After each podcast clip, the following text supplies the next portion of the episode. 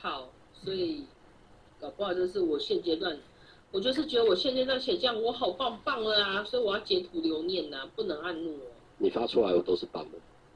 没有啊，我的意思是有些人会觉得啊，对，所以其实我们也需要透过其他的人去了解，就是说，因为有时候我们自己所看到的是会，呃，有所谓的盲点嘛，就是说，你你现在看你的作品，觉得你的作品很棒，那也许就像我我讲的嘛，也许你过一段时间会来看就，哈，为什么我当初写的这么烂，我还觉得我自己写的很棒这样子，就很可能很可能是这样子。但是因为当下的你看不出来，所以有时候别人给你的意见，它是可以当做参考的。就是说，不管是好的意见或负面的意见，也许你听到负面意见，你会觉得很不爽。但是我觉得还是要去想想，说说为什么他会这么说。因为我会跟我的学生或者是跟我交流的人建构一个很重要的观念，就是说我们所有的讨论都是一种文本意涵，我们不是对作者有什么满意或不满意。我们的讨论都是在文本，就是这个文本，它是不是一个好的文本？这个文本里面，它里里面透露出来什么讯息？那文本意涵不一定跟作者意涵是完全相等的。就作者想写什么，他也许文本没有反映出来；那作者没有想写的东西，他的潜意识反映在文本里面，所以有可能是这样子。所以我们我们其实不是去讨论说啊作者想什么，作者写了什么，而是我们讨论文本告诉我们什么。然后作者的想法只是一个辅助而已，所以我觉得大家在在讨论文本的时候，不要太把自己带进去。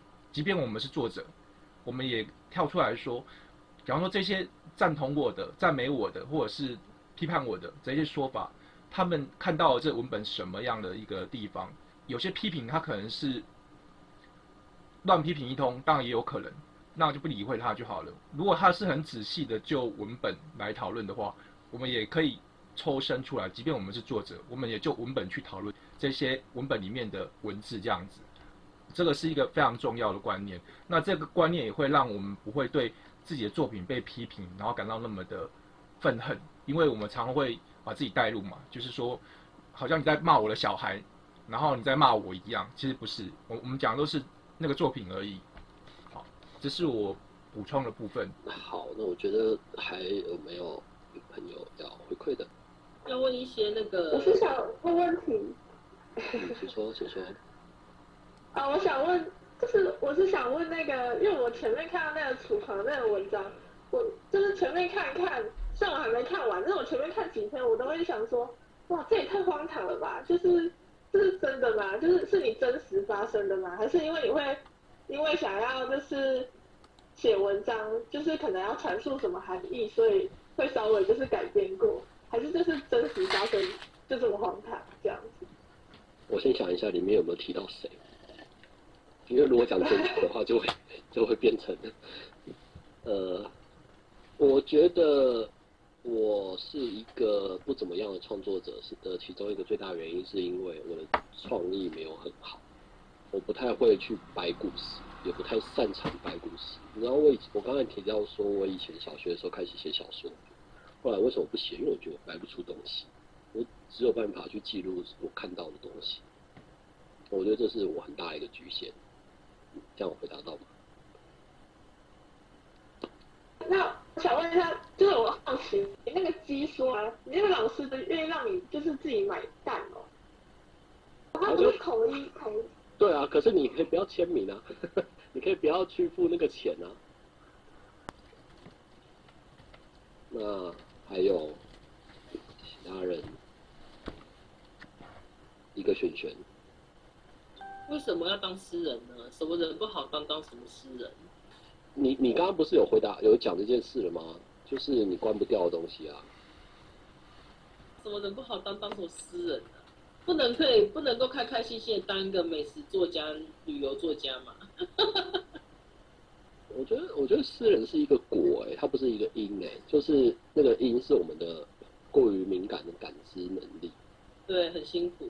我没有啦，我下半辈子要往那个美食作家，然后旅游作家迈进，所以要很多钱才能去吃东西，才能去玩。好，老板听到了吗？那那今天就这样喽。其实要靠思彤了。因为，我已经哎，现在三十四分呢，我们这样子，那个不要这样子，那个好不好？要我没有拿钟点费，就这样了。不要这样说啦要。敬业其实我们还是可以聊嘛，因为呃，现在有发言的人还有还是少数。那如果其他人啊，像佳琪啊，或者是像哦可以发言的，因为有些人可能现在在的场所不方便发言的。那如果你们可以发言，然后你也有想法，那也可以说说啊。对啊，佳琪有在发言，好不好？他打字啊，面他后面开麦克风啊，不是楚康不是要讲彩蛋吗？彩蛋，哦，我有没有放？对啊，你说放的最后一首诗吗？啊，我忘记了，我只记得很久之前你说要爆挂还是要彩蛋。我刚刚都爆完了，就是机械没有啊怎么回事啊？没有啊，你都没有爆什么过。那真的是我很蠢的一个经验啊，这是真的，it's true。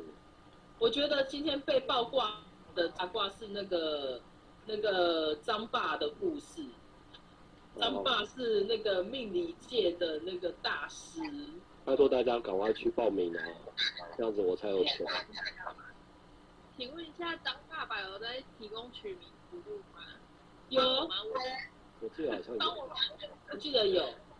因为他想要重母姓，所以他可能要从自己去他的网站上找，从母姓这件事情就是要问我啊，从母姓这件事情就是要问我，知道吗？等一下，等一下，我们我们先讲正题，我们这种私聊自己私下再聊。哦，现在可能太多人开麦了，所以会有干扰。这个题目真的很有感，你知道吗？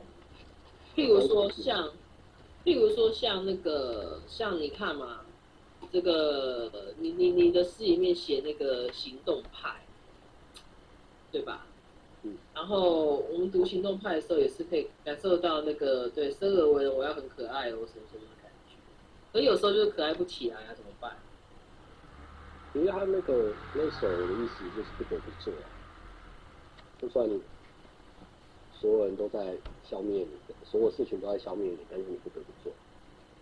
哦，对，我想要念诗童有一首，我发现诗童有一首诗很温暖，就是居然难得一百三十八页的，我想有一段柔软的时光。哦，好好好好，那一首我觉得是整本里面最温暖的吧。对啊。虽然我觉得某种程度的正向都是某种程度极端的反向吧。你这里面其实这其实这首诗里面，我觉得最重要的就是一一一句，你知道吗？嗯，我什么都没有，但我有哀伤与病，我有病。其实我是要讲这件事哦。我觉得我要怎么回你？好了，我念这一首，还是呃，优鹏你要不要念这一首？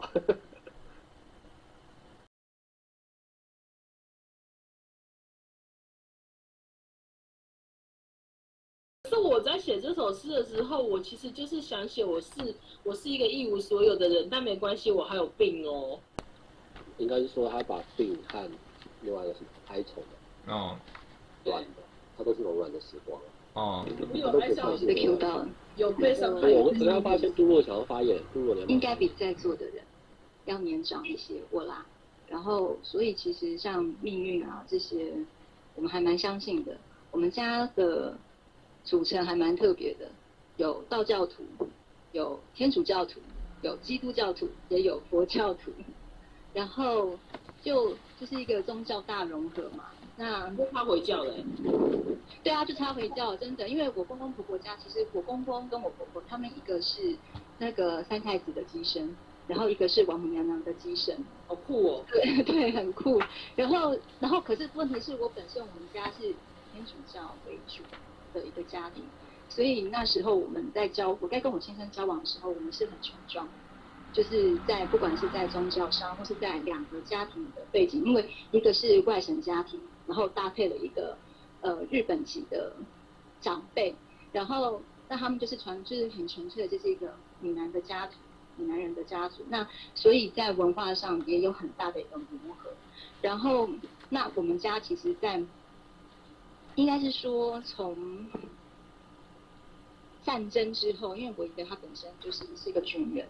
然后他带兵打仗，就是杀了很多人，所以那时候我们家的就是整个后代都是多灾多难的，然后几乎每个人就是每一年都会有人进出医院这样子，然后我们就是一直不停的把钱消耗在住院、看病、治病这件事情上，然后所以当然就是我妈妈很不能释怀啊，她会觉得说为什么我们家每个人都要这样子进进出出医院，包含小孩子也是。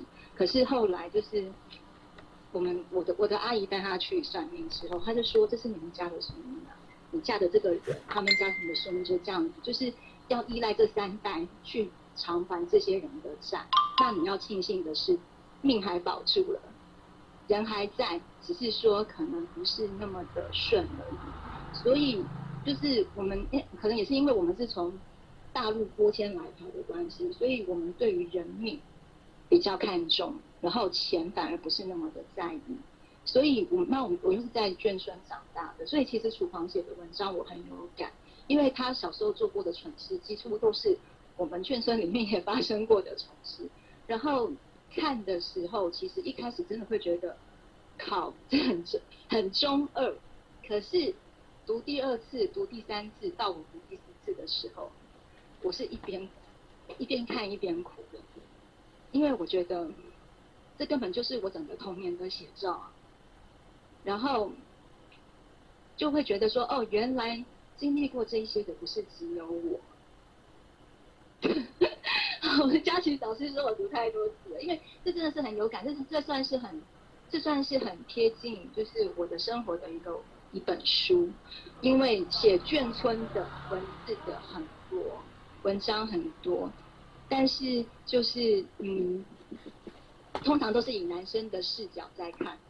很少会就是碰触到女生、女孩子也会有的部分，对。那所以楚狂他其实写的某些部分，其实是女孩子眷生的小孩、小女孩也会遇到，是比如说养蚕、比如说养鸡这些事情，对啊。然后所以就会觉得很有感，然后就会觉得说，其实这本书真的不中二，他只是用一种比较疏离的、比较冷眼旁观的一种方式。